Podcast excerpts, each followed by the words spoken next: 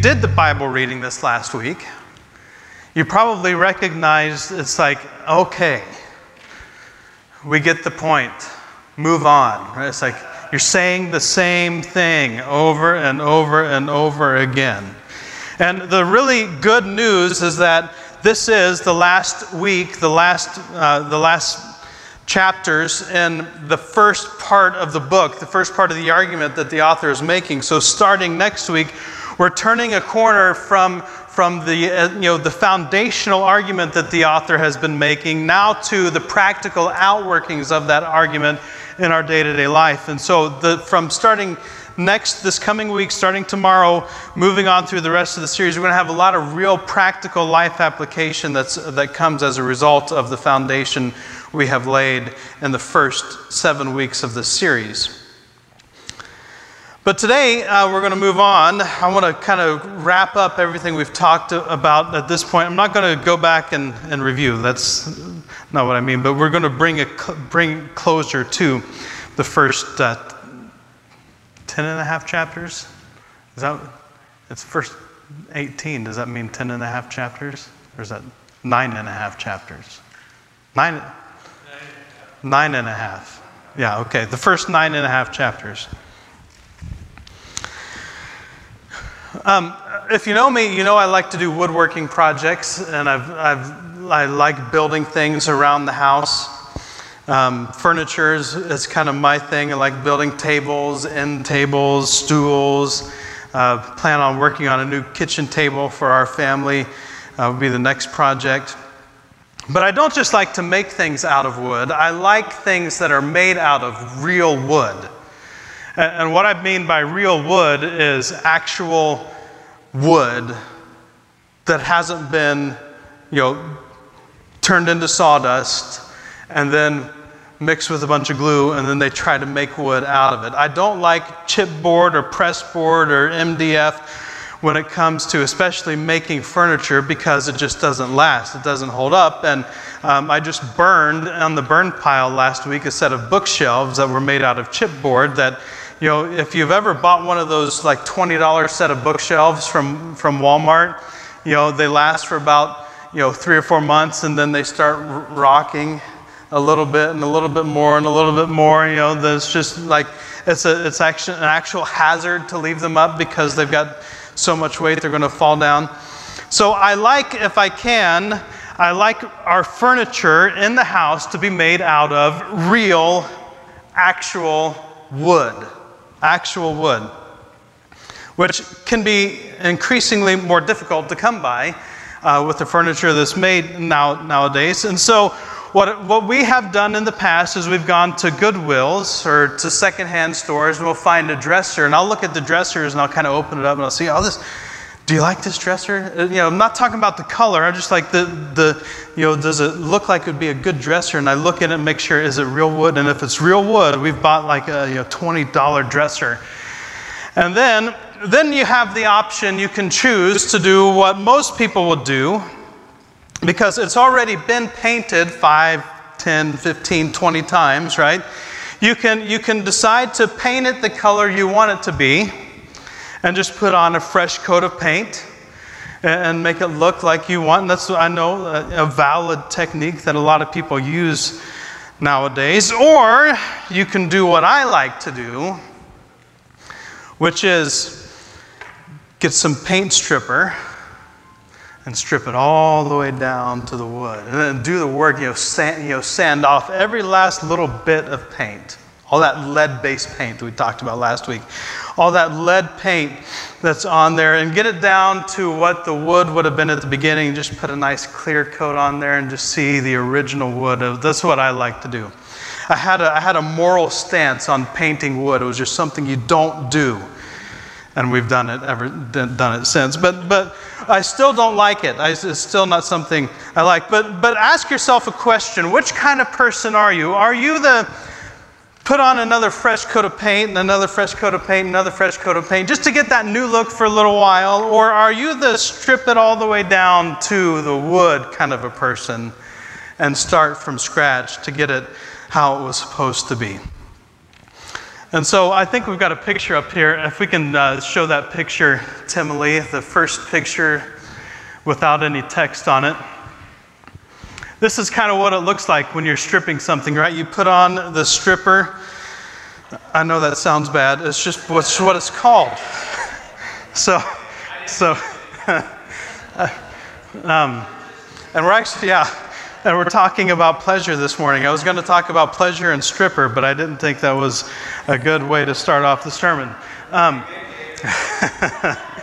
so, um, so you put the stripper on, and then it starts to bubble up, and then you take a putty knife like this and you start to scrape it off. And you'll see there'll be some stubborn layers on there, and you have to go back over and, and put on another coat. And then if you can't get it off with you know two or three coats of stripper, then you have to start sanding it down. And you have to wear a mask and all that stuff. But then eventually you get to the real wood, and you're back to a, a fresh, clean starting point.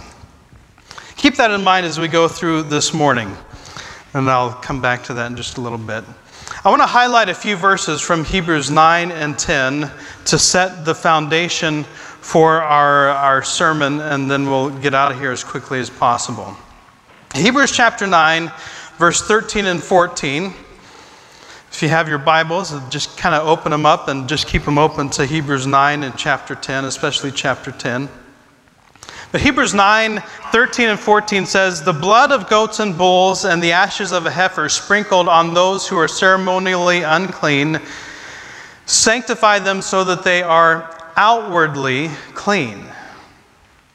How much more then will the blood of Christ, who through the eternal Spirit offered himself unblemished to God, like an unblemished lamb or a lamb or spotless lamb, you've probably heard that term if you've spent much time around church how much more will the blood of Christ cleanse our consciences from acts that lead to death so that we may serve the living God?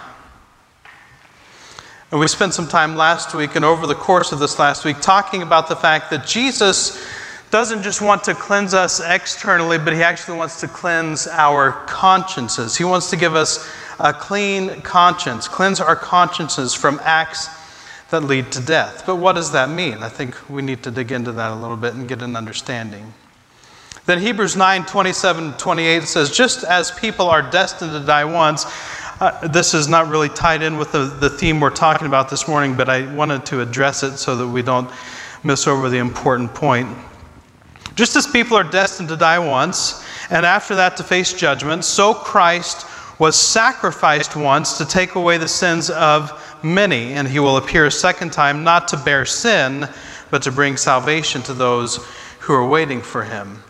And in response to the devotional this week, Jim shared this, and I thought it was really good, so I wanted to share it with you this morning. Jim says, Judgment will be a terrible thing for the unbeliever. Their sins will be laid out for all to see, and they will realize that God is the righteous judge.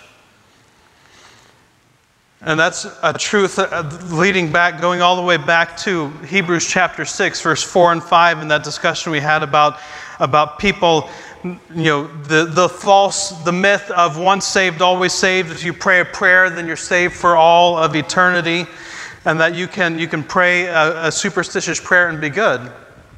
And I think that's a great false teaching in our life. And we do believe in the, the eternal security of the believer, but we also believe, according to what Scripture teaches, believers can reject their salvation and choose to walk away from it. And there's a great emphasis throughout the entire New Testament on whether or not you're going to, in the face of persecution, stand and testify for Christ, or if you will succumb to the temptation to deny Him. And so there is, there is something that we have to continue on in our faith and carry on our faith all the way through our last breath on this earth. And anyone who, who has tried to, in their own power, earn their status and position with God, judgment will be a terrible thing. Their sins will be laid out for all to see. And they will realize that God is the righteous judge, and they have to pay for their sin. But then Jim says, I love this. On the other hand, for those of us who are in Christ, there will be no condemnation. That is where we, we will hear the phrase, Well done, my good and faithful servant.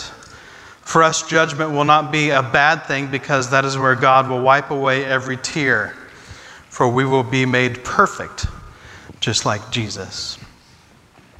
So we are destined to die once, and we are going to face judgment. For those of us who are in Christ, the judgment is taken care of. There is no condemnation.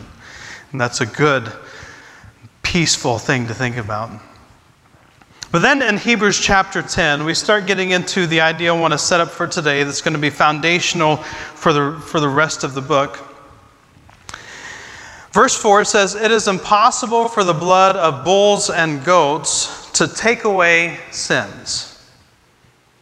It's impossible, that's what the author says. He's used that word in Hebrews chapter 6 when he was talking about coming back to repentance. It's impossible for the blood of bulls and goats to take away sins. And then 10 through 14 of chapter 10 it says, And by that will, talking about the will of the Father, the perfect will of the Father, by that will, we have been made holy through the sacrifice of the body of Jesus Christ once for all.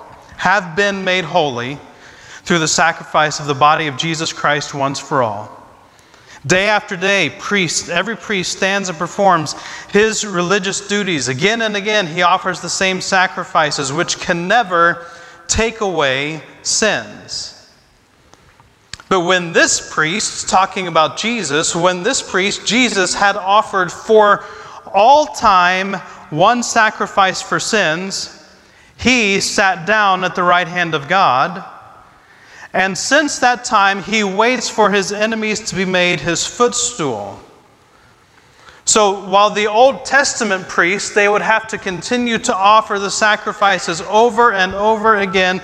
Annually, they would have to offer the same sacrifices. They would have to continuously offer sacrifices, continually do the manual labor of offering sacrifices. Contrast that with Jesus, who once he offered his life as a sacrifice, he sat down.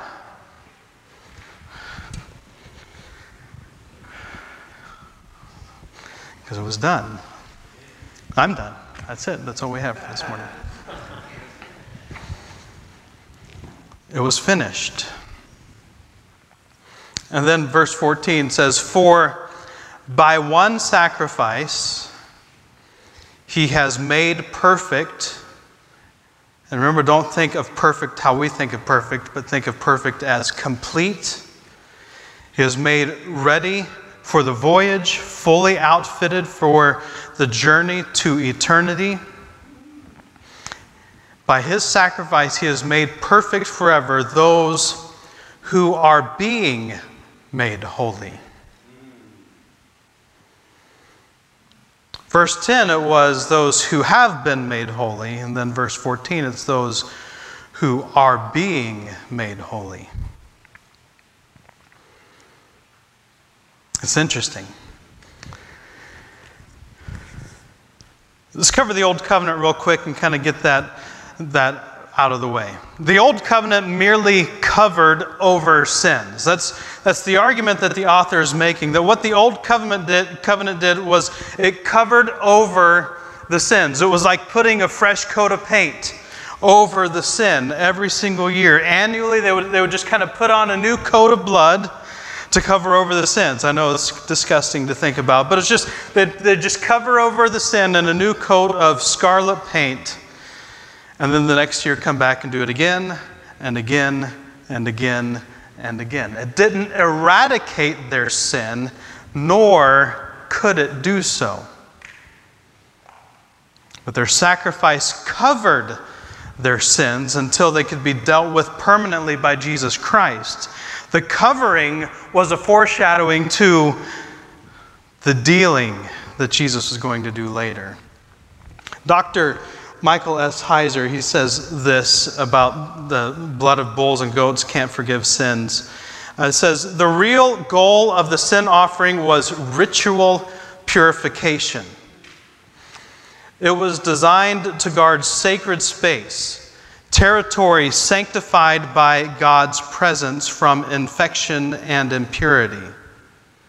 By definition, every person or object falls short of this divine perfection and must therefore be ritually marked as acceptable for holy ground. The sin offering, better rendered as purification offering, was therefore applied to people and inanimate objects to mark them as acceptable before God. These people and objects were not acceptable, acceptable because they had done evil, but because they were imperfect, they fell short of the holy perfection that God's presence required. The ritual reinforced the idea of the complete otherness of God. The verb translated forgive essentially means to be positively disposed toward. In the context of purification, God now approves of the person or object entering his presence. And while the verb may be used elsewhere to address moral guilt, when it comes to the, Le- the Levitical sacrifice itself, the point was not absolution, forgiveness, dealing with the sins permanently for all time, but acceptability for entering God's presence. So the Old Covenant, the Old Testament, did not set people free from the guilt of their sins. It could not do that. The people were not set free from the guilt. In fact, the author said they were reminded annually of their sin. It was as though, as though they would come annually and give a sacrifice and be reminded of the fact that they were sinful people. So it didn't absolve or forgive their sins, it covered it up to make them acceptable to be on God's holy ground. And the priest especially had to do this. The priest had special sacrifices and rituals he had to perform to be able to enter the Holy of Holies. And the others in the community didn't have to do this or couldn't do this because they weren't allowed to go into the Holy of Holies. There was only one person who could go into the holiest place. And it was through the ritual of blood and sprinkling blood on pretty much everything in the tabernacle that they were able to do this. They would cover up the evil, cover up the sin. So the sins were being temporarily covered by the blood of the animals that were being sacrificed. Year after year, they covered up their sins. And for all the years that the covenant was in effect, they would just add another layer of paint to cover up the sins of the year before. Every year they'd have to add another coat and another coat and another coat so that they would be acceptable to be near God. But then Jesus comes and he does something entirely different.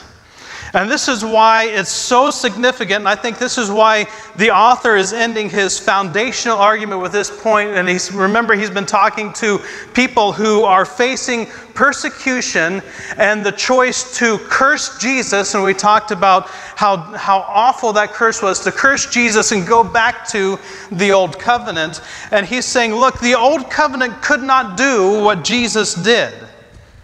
Jesus does something entirely different.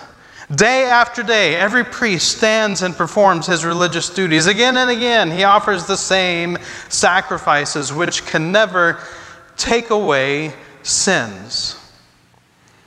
But when this priest, Jesus, had offered for all time one sacrifice for sins, he sat down at the right hand of God, and since that time, he waits for his enemies to be made a footstool. For by one sacrifice he has made perfect forever those who are being made holy. Has made perfect forever those who are being made holy. His work was finished. He didn't just put on a new, fresh coat of paint. He didn't have to clean out the paintbrush afterward to save it for next year. He could throw it away. He was done with it. It was finished. This word take away is another nautical term, which is, I think, really interesting to think about here. Take away, it actually means casting off, and it's the same word that's used in Acts chapter 27, verse 40, where they cast off the anchors. They had four anchors on the ship that they were using strategically to get them through this radical storm. And at the end of, of Paul and the people on the ship and their fight to survive the storm, they decide to cast off the anchors and take all of the, all of the energy they had and run the ship aground to get to the safety of the island. And so the last part of what they had to do is they had to cast off or take away the anchors, the four anchors that, that they had been using, so that they could actually have the momentum they needed to get to shore. It means to leave behind entirely. It's a nautical term to cast loose, taking up the anchors from both sides of the ship, preparing for departing. It's, it's leaving it behind forever. And so get that picture of, of Jesus in your mind. What Jesus does, the, the Old Testament could not take away sins. The Old Testament, the Old Covenant, could not cast away entirely sins. It could not cut the cord forever. You are constantly bound to the anchor of your sin under the Old Covenant and reminded annually that when you came in to offer your sacrifice, you still had the anchor of sin holding you back. But Jesus comes in, and what he does is he, he takes it away altogether. He, he, and what the author is going to say in the next several chapters, he actually sets us free from sin so that we can live an entirely different life. So we we have been, like we said last week, we have been present status, current status is we are holy because of the sacrifice of Jesus Christ. But the author here also says that we are being made holy. That as God sees us, He sees what Christ has done, and we are made perfect because of the sacrifice of Christ. But that perfection is something that takes place over the course of our life, that we are being made holy all the way until we die. It's a, it's, it's a now and not yet. Not yet. It's a, it's a current status and it's a future salvation, which is what the author constantly contrasts in this letter. But, like uh, my wife and I, uh, Becky and I have talked about, and there's been some frustrations, like, oh, we're not under the old covenant. We didn't have to offer sacrifices. So, what does all of this have to do with me today?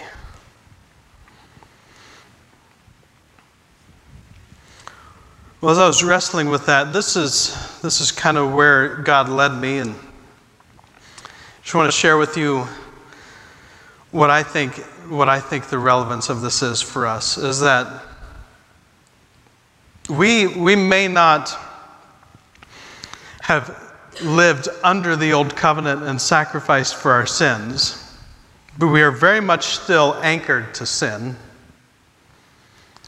That we need Jesus to set us free from. We have anchors of sin holding us back in our hearts and our minds and our entire lives.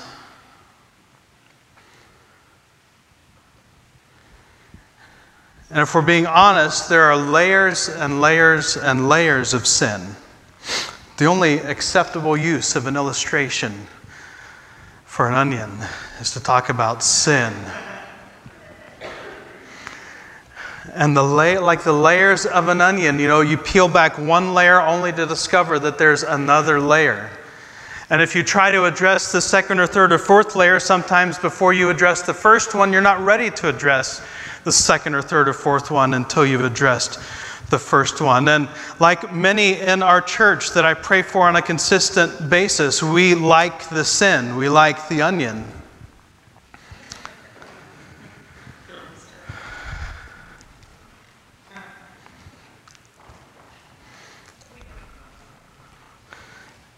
We like the layers. If we're being honest with ourselves, I think we like the layers. People don't sin because they hate the sin. We sin because we like it. Now, I would argue a lot of times after we've committed whatever sin, and the feeling of guilt starts to stir in our hearts, we will say we didn't like that. But we liked the layer. And there are several layers I want to maybe draw our attention to this morning as we start to wrap up. Five layers. We like the layers, we're comfortable with the layers. The first la- layer is the pleasure layer. If we didn't desire it and derive some pleasure from it, we wouldn't do it. So there's a layer of sin in our lives that, that gives us pleasure. Personal example chocolate chip cookies and apple pie. I love chocolate chip cookies. We have an apple orchard just so we can have apple pie. But it's no secret I consume too many treats. This is what I bring to our men's group that we just had this last Wednesday night. I bring cookies, chocolate chip cookies. I don't know if you saw this this last week, but a recent study from the University of Bordeaux has revealed that sugar and sweet reward can not only substitute for addictive drugs like cocaine, but can even be more rewarding and attractive.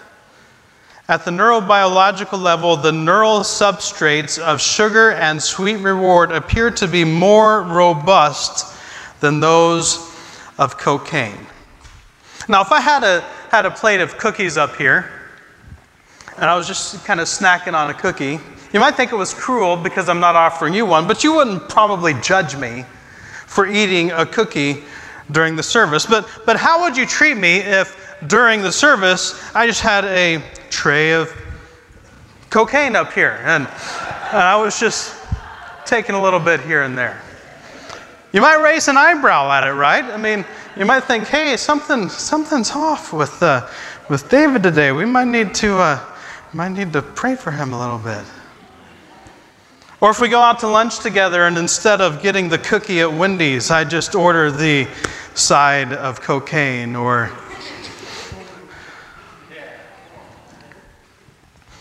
And you wouldn't, I mean, you wouldn't judge me if I got the cookie, but you would if I got some pain pills, right? Well, maybe this, maybe this is a bigger sin issue in my life than I've really ever given it credit for. Maybe it's a real, actual, legitimate addiction. And so there's a pleasure in my life. I derive pleasure from sugar, from cookies, from apple pie. And I don't want to give that up. And God may be asking me to, and I like how it makes me feel. It makes me feel loved. And you think I'm kidding.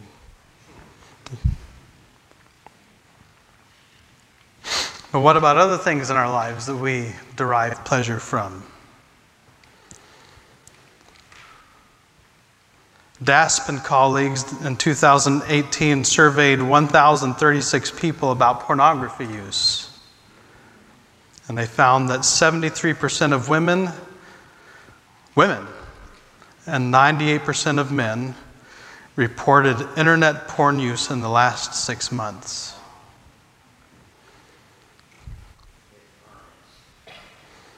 If we're being honest with ourselves, there are things that we like. And we know that they're wrong, but we don't want to give them up because we derive pleasure from them. And then we feel guilty. So the first layer is the layer of our pleasures. The next layer is the layer of our personal beliefs, the my truth layer. Probably saw that one coming.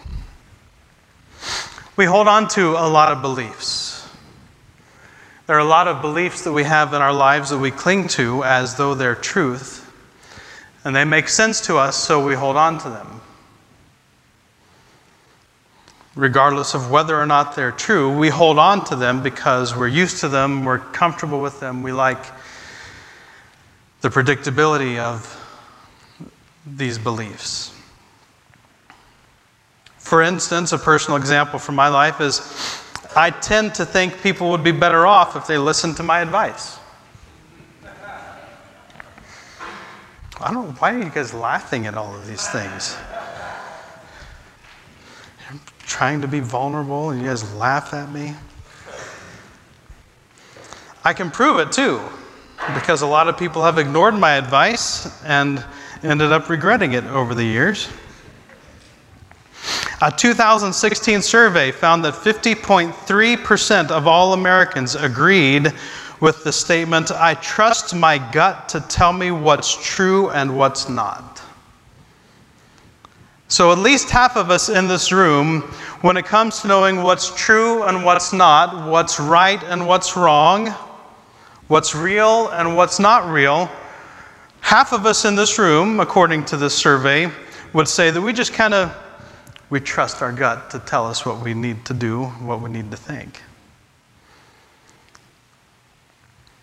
In fact, as a culture, we've talked many times how we've redefined opinion as truth. And in turn, we live our lives by these truths, my truths, and expect the other, others around us to embrace our truth. What that communicates to me is that we hold to a personal belief, a personal truth really tightly. That there are beliefs and truths that we cling to in our hearts. All of us, myself included. And, and we, we may know flat out that they're not true, they're not real, but we like them. And so we cling to them. They're more important to us. The third layer is the identity layer. A lot of us have assumed a lot of different identities over our lifetime.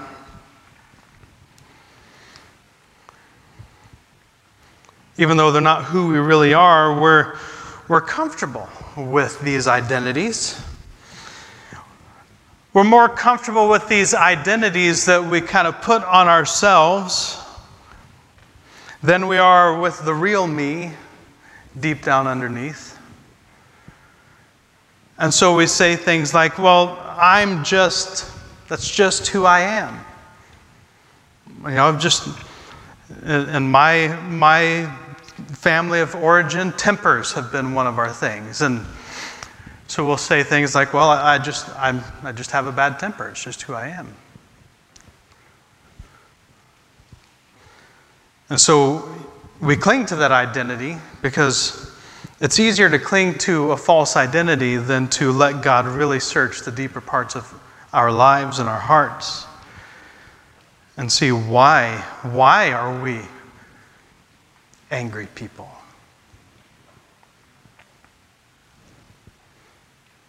It's comfortable. It's even though it might not be who we really are down deep, it's comfortable. I also have some other identities I'm trying to rewire in my brain.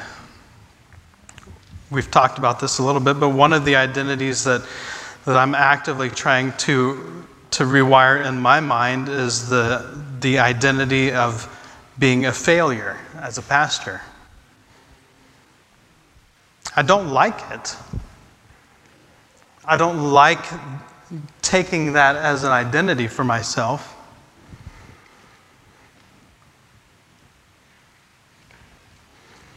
But it makes sense when you look at things a certain way. And so, even though it's not even an identity that I would choose to embrace, it, it, it kind of does make sense, logically speaking, in certain areas. And it's something that constantly goes through my mind when I think about my identity.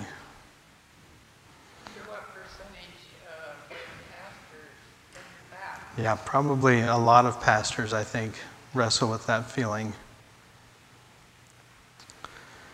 I also struggle with the identity of not being a likable person, not being able to have close friends.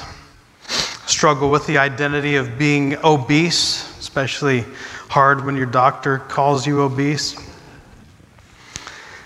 struggle with the identity of being a loser. You know, I've talked about this my, my whole life. I've been kind of the loser kid, not really fit, it, fit in with most crowds, and always been kind of on the outside. And so maybe there's just something inherently wrong about who I am that makes it hard for me to have close friends and to have deep relationships.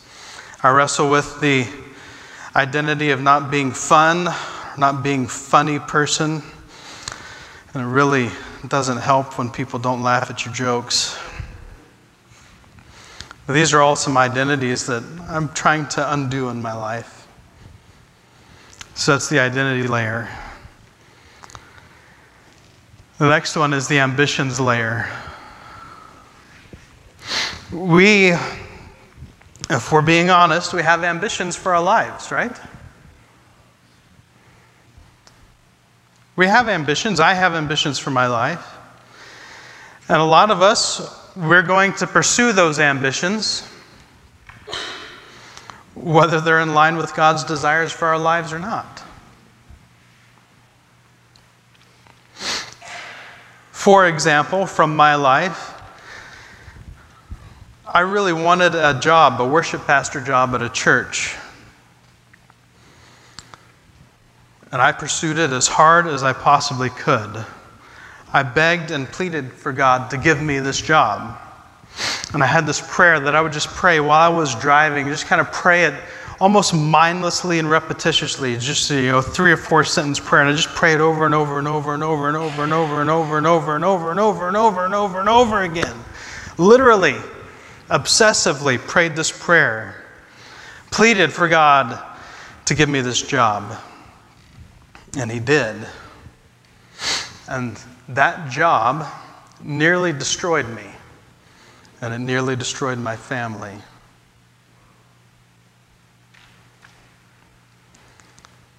But if I'm being honest, I really didn't care if that was what God wanted for me.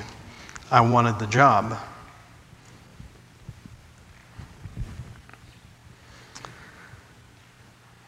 I've also had a strong ambition as a, as a leader. Wanted to be a leader, wanted to be the guy in charge. Wanted to be able to, you know, to make the decisions and just kind of get out there in front and lead the charge. Everybody come follow me. We're gonna, we're gonna conquer the world.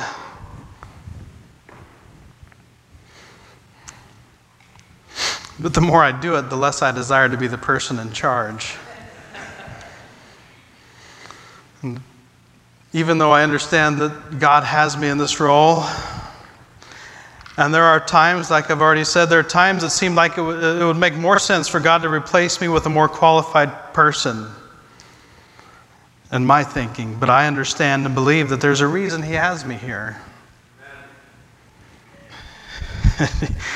well, I guess we got to go somewhere else. This guy's never leaving. Used to have an ambition to, to grow a really big church. And that was my ambition when we first started here. Just really believe that was what, what I was built for be a mega church pastor. And that ambition drove me for the first couple of years we were here. The last layer is our relationship layers. Relationship layers. We rarely, I would argue, as humans, especially in our American culture where everything's about me getting it my way and my time, we rarely love someone without an ulterior motive. I mean, I would say at best it's probably selfish. We're selfish in our love of others because they fulfill some need of ours. That's probably the best version of love that we see on, a, on, on the most consistent basis in our society, in our world, where, where we love someone else because they fulfill a need for us. At worst, I would say it's unjust. It could be manipulative. It could even be abusive because we're taking advantage of the person for our own benefit. And I'm not talking about abuse as though most of us think, you know, the really harsh, hard kind of, eh, you know, emotional and physical abuse. But I think, if we're being honest, a lot of us have abused relationships to get something for ourselves out of that relationship. There have been times in my life where I gave someone special attention because of something they could offer me. Most of the time, it worked out in the end because I liked that person, was able to actually build a real relationship with them, but my motives weren't always right for getting to know that person to begin with. I think oftentimes, maybe too many times, we form relationships based on the way the other person meets our needs and flat out take advantage of people because we want something from them for ourselves. Those, I think, are the five layers. Those are based on loving the Lord with all your heart, mind, soul, strength, and loving your neighbor as yourself. And I'll be doing a little bit more teaching on that in the week ahead.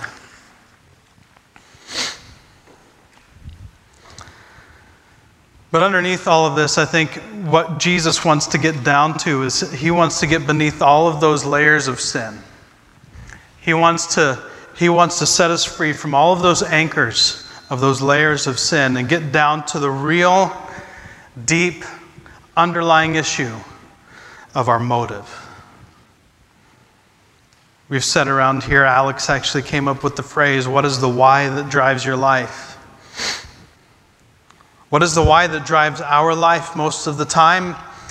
If we're being honest, it's ourselves. And I think the reason, based on you know, my prayer and study of this passage, I think, I think the reason we feel guilty isn't because we do the wrong things. I think the reason we feel guilty is because we wanted to do the wrong thing. And we wanted to do that wrong thing because our motive is to love ourselves. And if you love yourself, you give yourself what makes you happy and what you really, really want.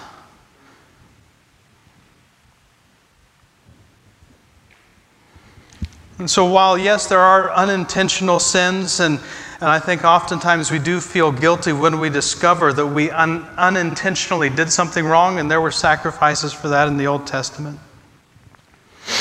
I think most of the time we feel guilty because we did something wrong that we wanted to do for our own pleasure. And then we realize our motive was all about getting what we wanted. And I think what Jesus really wants to do is he wants to get beneath all of these layers. He wants to peel back the layers. He wants to cut off, take away the anchors of, of, our, of our pleasures, of our desires. He wants to take away the anchors of our false beliefs and our false truths that we've embraced. And He wants to set us free from the anchors of the mistaken identities and, and, and the selfish ambitions and, and the misuse of relationships until he gets all the way down to the very core, the motive of our lives, the motive of our hearts. I think we just, we oftentimes have the wrong motive that's driving everything. See, right things done with the wrong motives is still a wrong thing.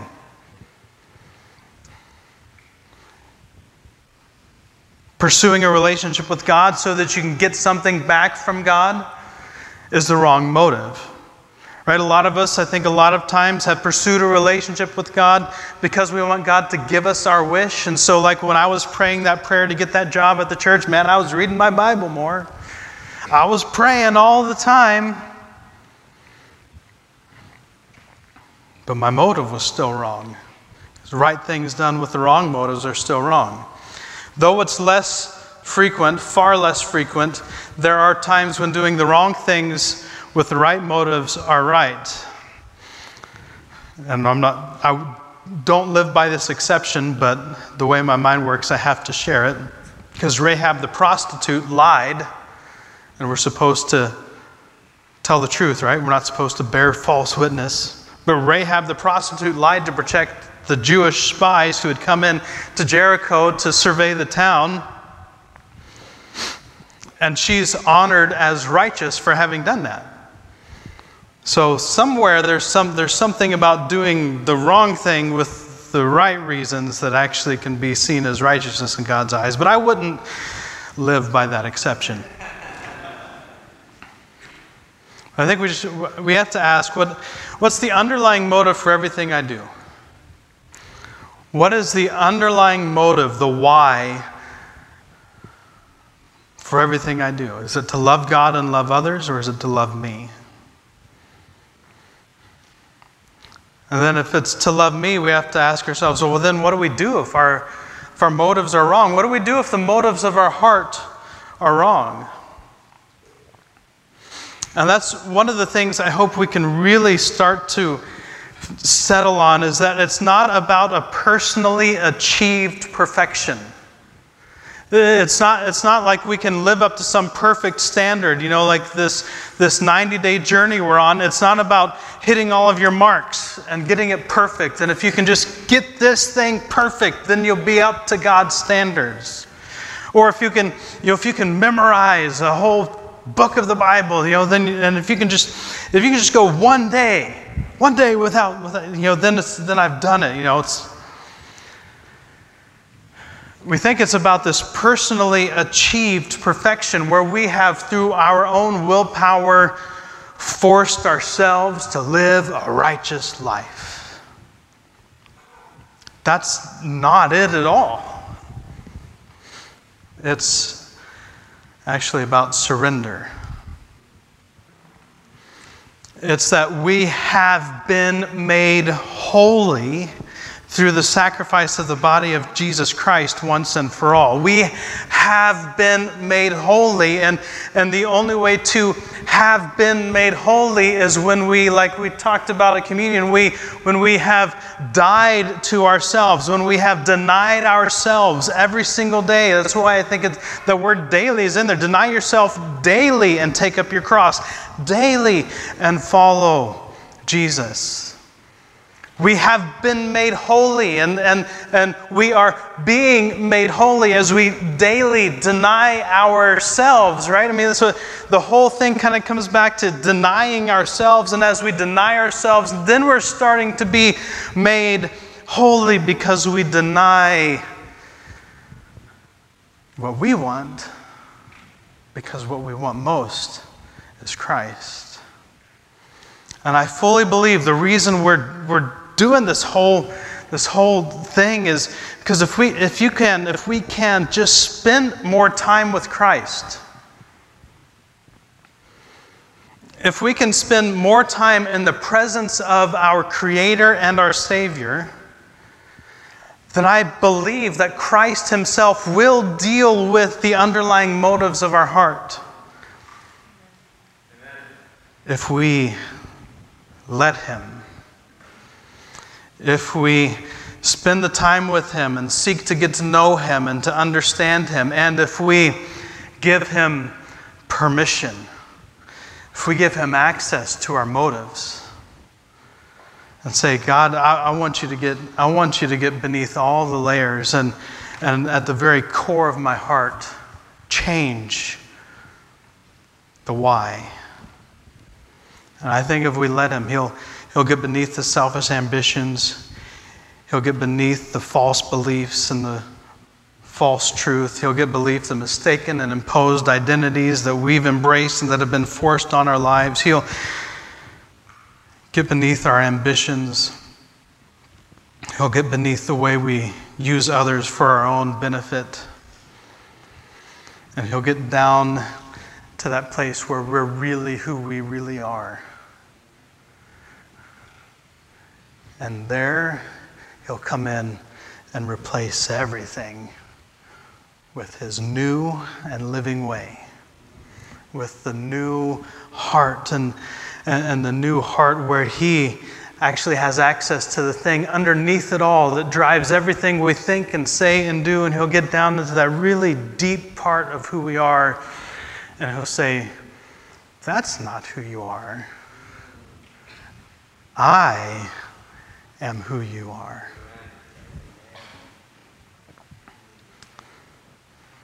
He won't force himself on you. He won't make you do something against your will. You have to want him to do it. You can go to your grave a selfish jerk that no one wants to be around, and Jesus won't force you to stop. You can go to your grave as a as an insecure, superficially polite person who takes advantage of others for your own pleasure, and Jesus won't force you to change because it's about surrender. It's about a willful choice on my part to surrender. Not personally achieving surrender, but just actual raising the white flag, surrender, giving up, and accepting what God has. It's not something I do, it's something Christ does in us. So maybe you've been feeling guilty. I would ask you to wrestle with that. Ask why. Why are we feeling guilty? Is there something in our hearts? Is there a motive in our hearts that's causing us to pursue things in this life for the wrong reasons? And that's why we feel guilty. Is it the pursuit of a pleasure? Is it the pursuit of an identity? Is it the pursuit of a truth? Something we really want to be true? Is it the pursuit of a personal ambition? Is it the pursuit of a relationship we want something from? Or is it down there, the love of God? and the love of others? That is the motive of our hearts. Agape, unconditional, sacrificial love. That where Jesus said, Deny yourself, take up your cross daily, and follow me. I think fully he was believe what he was teaching was deny yourself every day and take up your cross. And if you look at the cross, what Jesus did on the cross is he laid down his life for the benefit of others. On the cross, Jesus, like he would say, he said, Greater love has no man than this, than that a man lay down his life for his friends. That's what the cross was. And so I think what Jesus is saying is that deny yourself. If you're going to be my disciples, if you're going to come after me, if you're going to follow me, deny yourself daily, take up your cross Deny yourself daily and daily love others to the point of your own life being given for them. That's the cross we bear. If we're doing that, then there's really nothing else to worry about. Our big idea is Jesus does not cover up our sin, He cleanses us of it. Jesus has no desire to just cover our sin with his blood and leave it there, but he actually wants to cleanse us entirely of sin. When we're washed with his blood, we become as white as snow. And our weekly identity statement is I have surrendered the motive of my life to Christ. I'm going to ask the band to come. I'm kind of changing the order here a little bit, but um, I want to sing again just a little bit of that song, uh, Surrender. Maybe we can just sing a bridge and the bridge and the chorus of that. And I'm going to ask our prayer team to go around the room to the tables and just want to give us a moment as we wrap up here for you to to maybe do a little business. Maybe, maybe you need to confess a sin. Maybe there's a motive in your life that's been a little bit off base and, and you'd like to talk to someone about it. So, at the tables around the room, we're going to have somebody at each table. I'll take this table up here. And if you would like to come and pray with someone while we sing this song about surrender, I would encourage you to do that.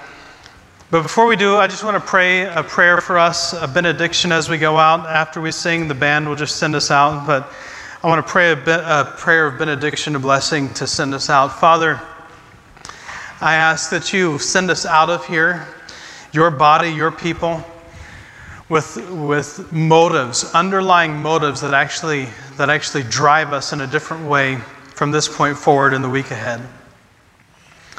And I ask, Father, that you would give us a new motive for the way we live our life. That this afternoon, as we go back to our families, that, that you'd give us a new motive for the way we approach our family. That, that maybe we would stop approaching it from the way we're used to doing so, and we'd start to approach our family from a place of sacrificial love. That as we head into the week ahead, Monday morning as we get up and we go off to work, that, that as we go and we work for that hard driving boss that drives us crazy, or we work for, for that employee that, that just cannot leave us alone and that just drives us insane, that, that we have a new motive for the way that we approach them and the way that we love them from a place of sacrificial love. I pray, Father, that the motives of our heart would be changed so that we actually have a desire to know you more every single day. That when we wake up in the morning, we just are driven by this desire. I, I don't even know where to begin, but I want to know Him more today. I don't know what it looks like, I don't know what it's going to take, but I want to know Him more. I want to know you more today, and that we would just have this, this hunger and thirst for righteousness in our lives, this, this obsessive hunger, this obsessive thirst that I want to know Him more. I want more of Him in my life, and I want to love the people in my life more like He loved me. I pray, Father, that you'd send us out driven, passionate, and full of the power of the Spirit to love in that way. In Jesus' name.